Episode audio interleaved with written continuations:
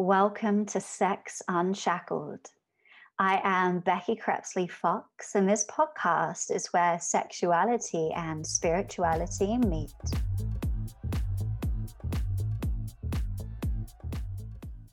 Today on Sex Unshackled, I have Lucy Rowett with me. Lucy is a sexologist and intimacy coach who is passionate about helping overthinking women let go of sexual shame, embrace pleasure, and claim the joy of their sexuality. Yay. Lucy combines ideas from Taoism, Tantra, embodiment, and sex education, and has been quoted in online publications such as Men's Health and Oprah Magazine. Lucy is Yay. a wonderful ma- human. I was going to say wonderful magazine. Lucy's a wonderful human. and I'm super magazine. excited to have her here with me today. Yay. Yay! Thank you, Becky. I'm so happy to be here and to be recording something with you. Yay, me too. Lucy, can you tell the listeners what brought you to the work? Oh, God. It's, uh, I get this question so many times and it's like you know it's not like you grow up thinking oh when you're in primary school, I want to be a sexologist, you know, because they don't have it at, careers day. Um, so there's there's a long story and a short story. I guess and a bridge story is that I was on my own healing and recovery path from severe chronic illness, as well as growing up in a faith community, growing up in evangelical Christianity. So I talk a lot about purity culture. And as part of my own healing and recovery and then faith deconstruction, of course, I started to explore my own sexuality. Um, so I was doing work around that, going to workshops and all the stuff. Um, and then I, as I was building my health and my life back up, it was like, well, if I could do anything with my life, what would I do? Well, I'd love to work with sexuality. Mm. And I mm. think about it now as like, you know, my mid, I think when we have neurodiversity, we just kind of go for it. Don't, it's like act first, think later. And I have no regrets at all. Um, so I trained with Dr. Patti Britton and Dr. Robert Dunlap with Sex Coach U. Um, that was about five years ago. And it's just grown since then. And, you know, I think that's how I got into it. That's how I worked with it. I love networking with sexuality professionals. I'm the kind of person that I, if I'm going to do something, I put everything into it.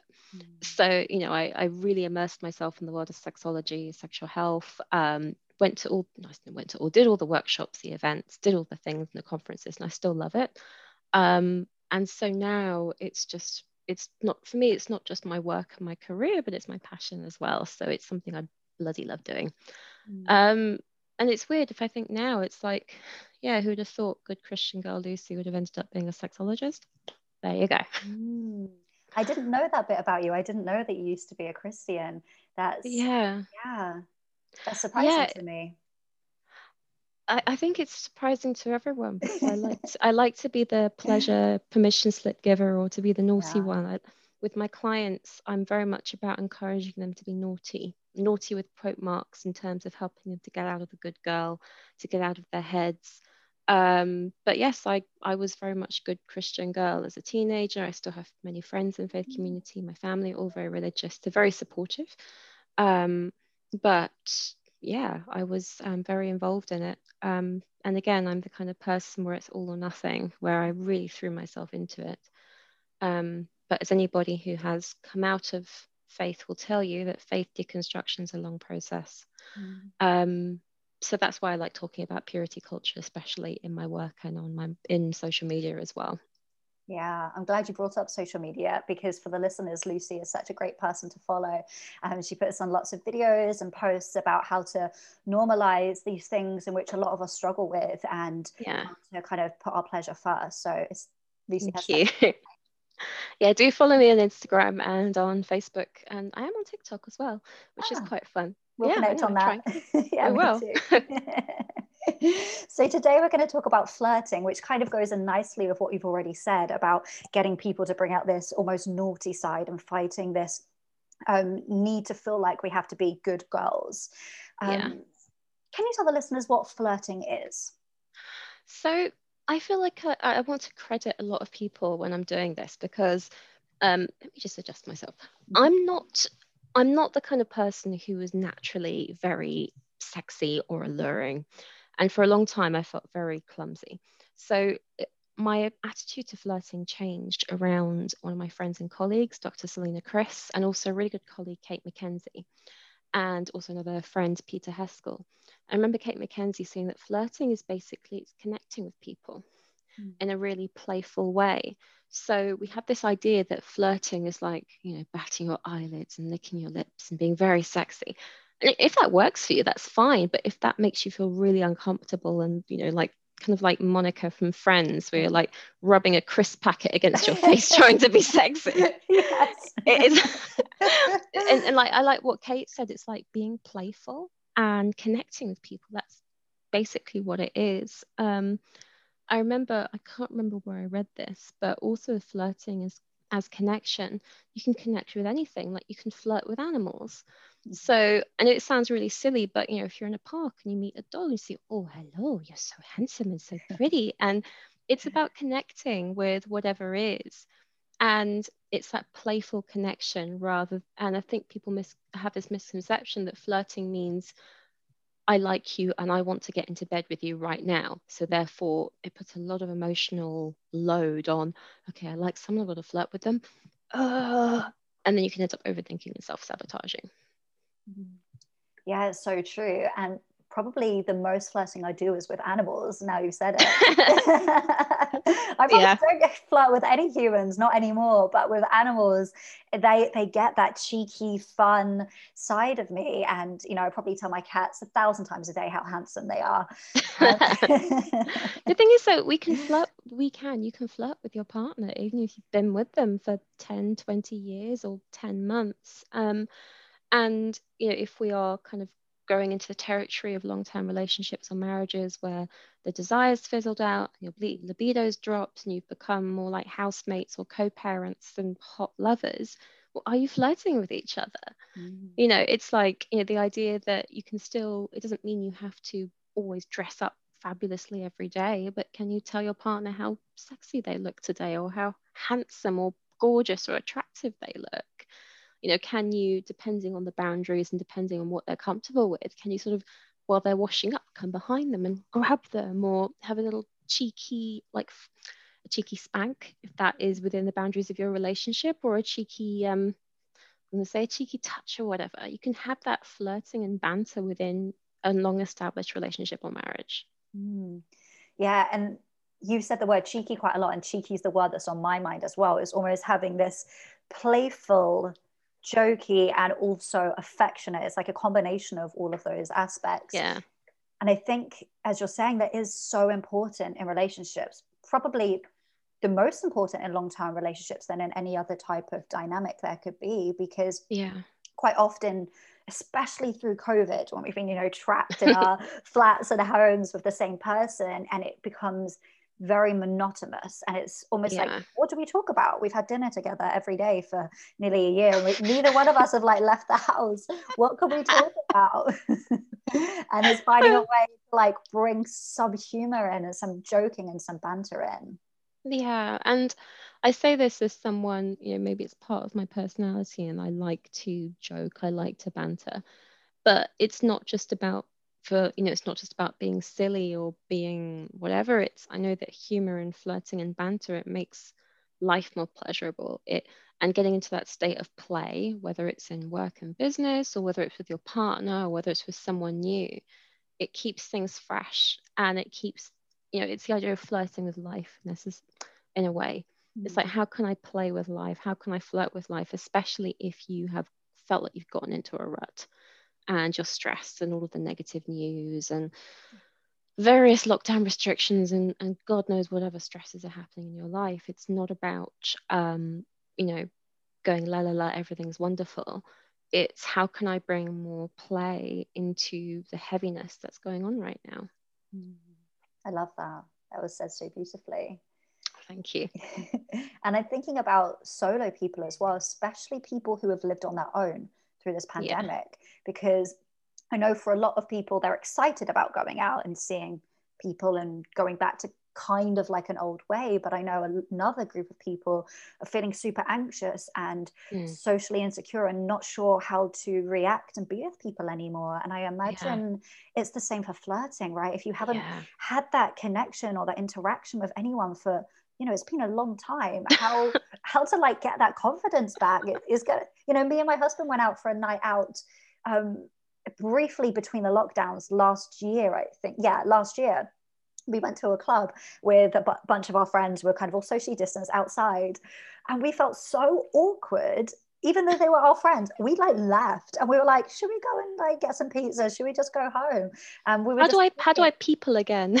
yeah, it just felt so overwhelming. And there was music and people, and we were just like, hmm, sitting kind of sitting on our own in this group of people. So for people who are doing that on their own without their partner, yeah. who haven't even had the interaction of a partner yeah. throughout, I can only imagine how huge this feels. Yeah and it, it, especially if that if these people have already struggled with social anxiety anyway it's sort of another layer on top of the existing layer of anxiety yeah. and you know, i'm saying this with a light voice it's to try and normalize how many people are experiencing how many people are going through this and i was thinking i've seen so many really interesting reels and things on tiktok and instagram about sort of this comedy of like how do i date again you know it's like you meet yeah. someone hello shall we fuck now?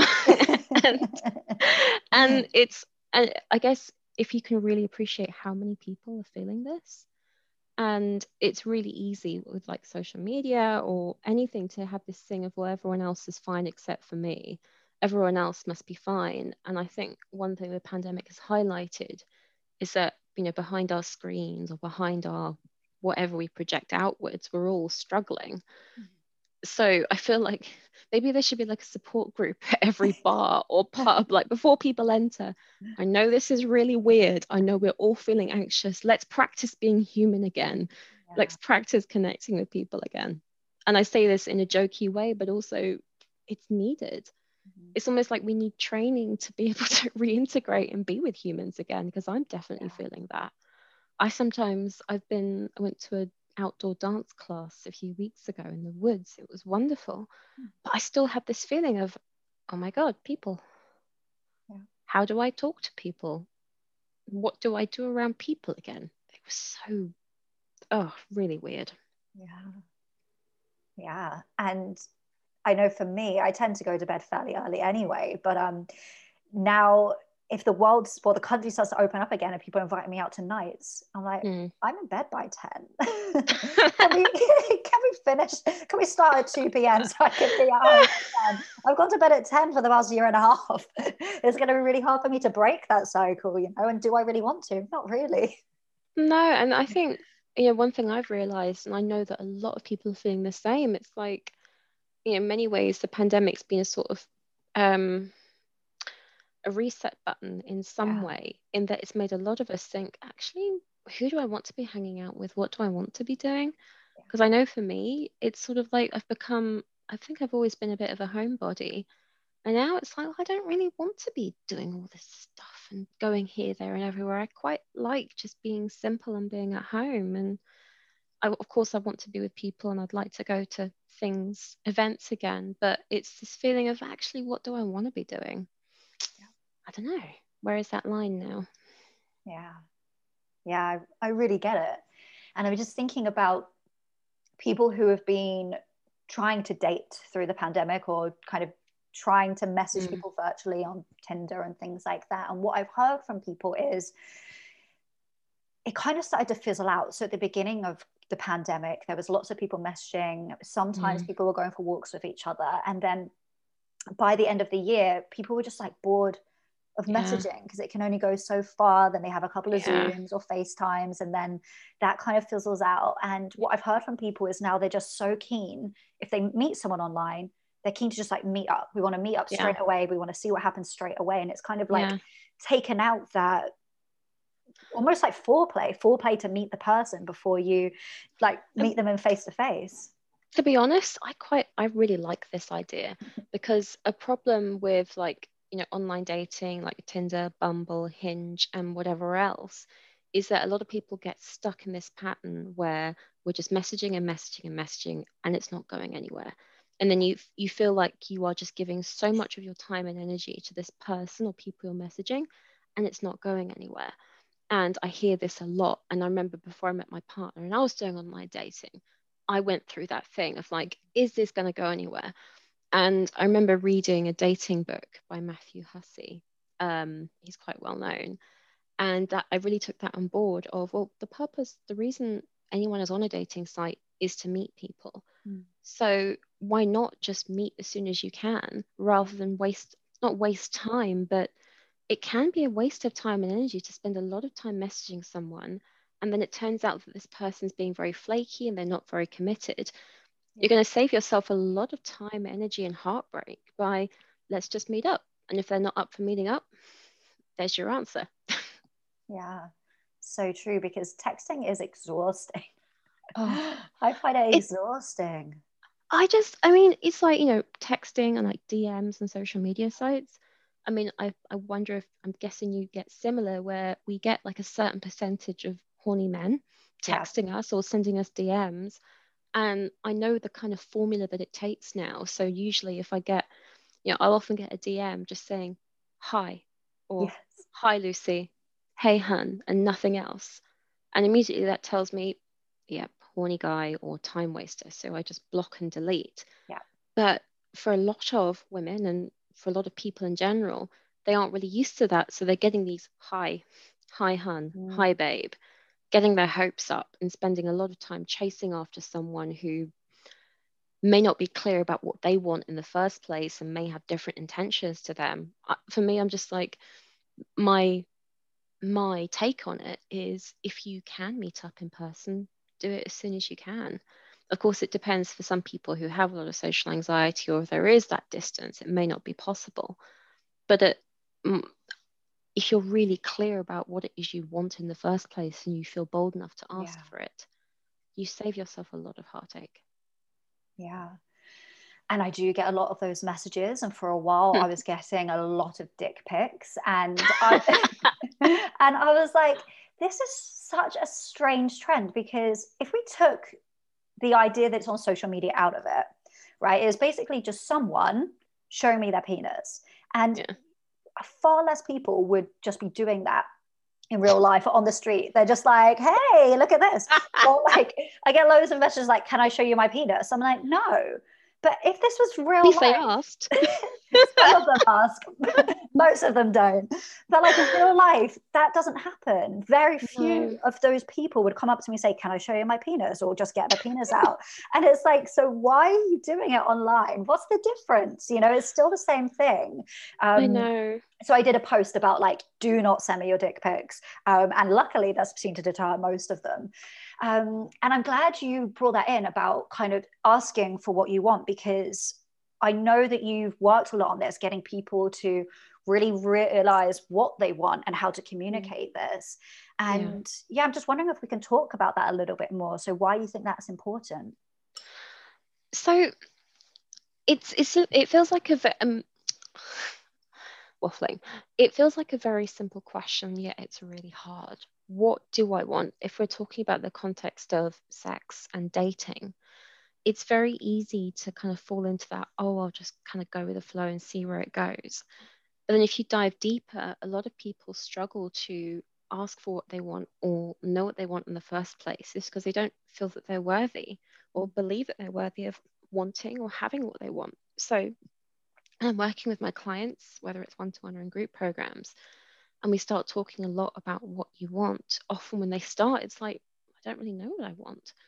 And I, this has been my own personal process as well. It's often when you don't know what you want, often at the root of it or closer to the root of it is do you believe that you're worthy of having what you want in the first place?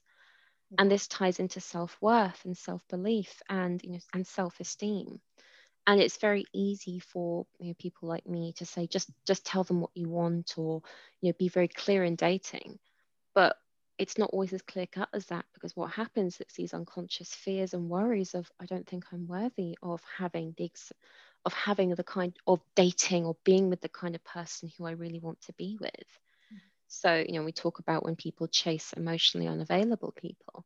There's that unconscious fear that I'm not worthy of being with someone who is emotionally available and there for me. And you know, if we think about you know, who is your dream partner, it doesn't mean that well, if they're not six foot five and this and this and this, that that's it, they're out. But do you believe that you're worthy of being with someone who is available and who does want to be with you and does share your values and on a very basic thing that actually wants to meet up with you and is showing you they're interested. And it feels like it's a very low bar, and yet a lot of people struggle with this and end up chasing themselves, going around in knots, and wondering where they keep attracting unavailable people or running after unavailable people. And it's its root do you believe that you're worthy of having what you want? and of course that can bring up a lot of a lot of things like am i being selfish? Am i being demanding? Am i being grabby? Or all these other things. And it's something i have to keep doing with myself of what actually do i want what am i letting myself want um, one of my friends had to a few friends had to reaffirm to me i'm allowed to have nice things like if you're dating you're allowed to want to be with someone who you like who likes you who you find each other reasonably attractive, that wants to be with you or is interested, you're allowed to have that. And I wonder how differently dating and flirting would be if people could really, if they could really know that and embody that. So, yeah, it's a big yeah. question about having what you want and asking for what you want. Yeah. And if the listeners are hearing you speak and they're thinking, mm, that's me, I really don't know what I want is yeah. there a first step you could tell them to think about or to do? Yes. So um, I learned this exercise from Adam Wilder. I did a course with him, a group course last year. I can't remember the exact name of the exercise, but I call it like exercising your want muscles. So you can either do it with a partner or just do it with yourself. But think about what you want right now. Like, I want a cup of tea. I want a nap. I really want chocolate. And it's I better to do it with a partner first of all, where one of you says what you want and the other person says what you want, and you don't um, you know comment or anything. Mm-hmm. And it can be literally anything. So when I first did it, it was well, someone said, I really want a spaghetti bolognese in a restaurant. And I thought, damn it, I want that too. I want a spaghetti bolognese in a restaurant. And I really want to go on holiday right now damn it, I want to go on a holiday. I want to be by a pool somewhere. And so by practicing that, what do I want if I could have anything? I, I call it exercising your want muscles because you're practicing the idea of allowing yourself to want. I really want my hair to look a certain way. I want to, and as you're doing this, notice when you're telling yourself, oh no, I can't have that. I can't want that. And see where the edge is, especially around nice things or around, you know what? I really want to live in a bigger house, or I really want to go away traveling, or I really want a cat, or I really want a million pounds.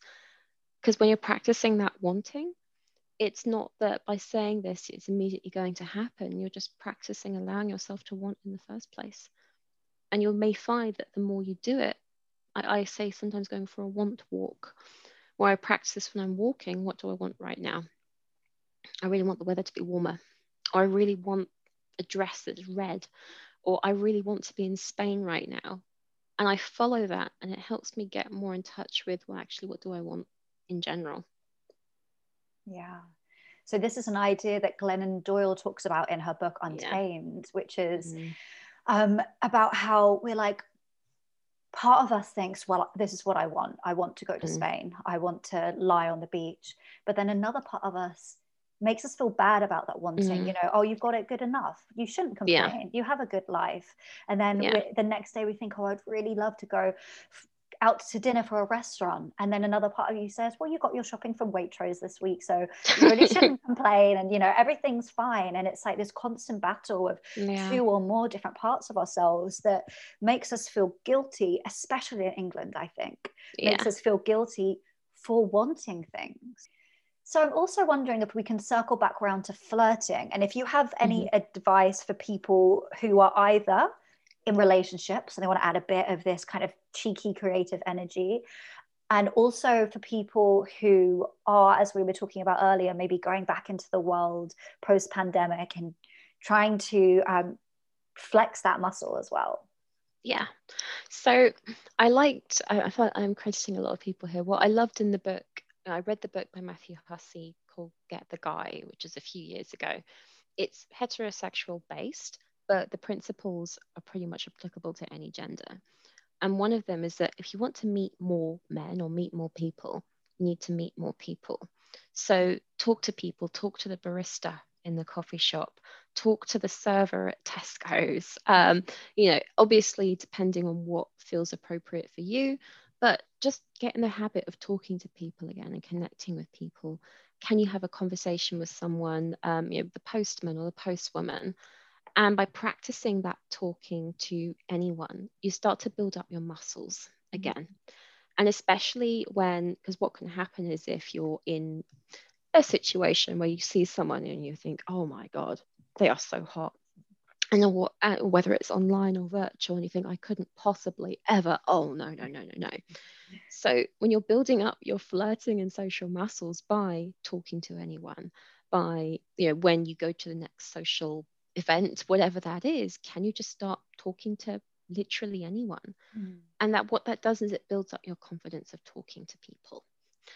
And especially if it comes to if you see someone you really like and then you feel yourself becoming very awkward, know that this is completely normal, that even the most experienced flirters, quote unquote, will sometimes turn to jelly when they're talking to someone who they think is really hot or really lovely. And can you trust that you can't get it wrong? Mm-hmm. How much can you trust that you, you literally cannot get it wrong?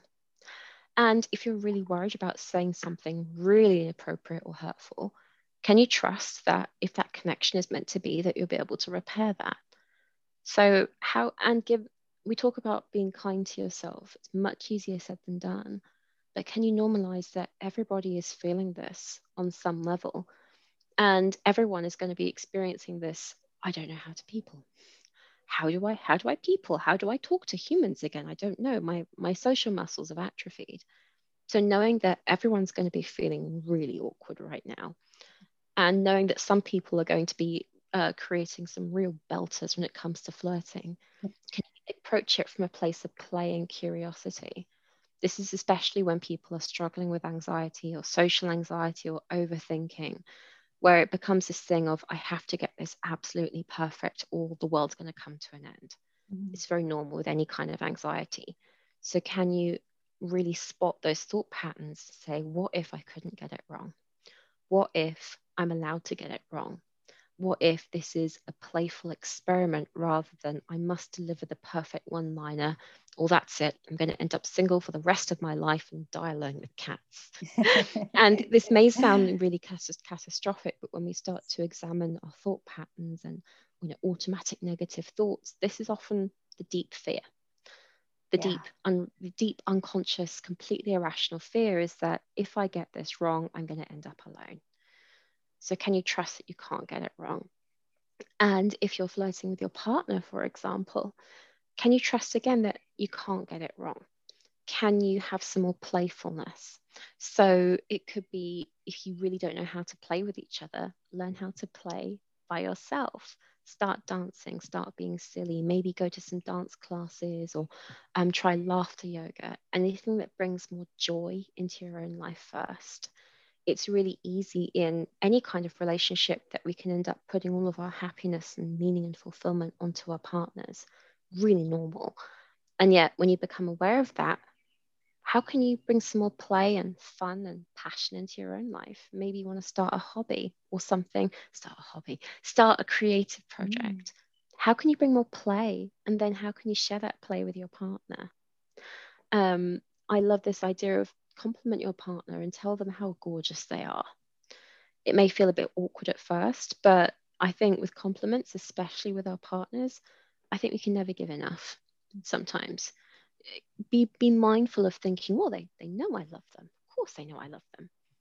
Yes, but there's no harm in telling them again. We, I'm the kind of person I need to hear this multiple times a day. And your partner may not be that kind of person, but can you tell them how attractive you find them, how much you love them, how much you love the way da da da da da?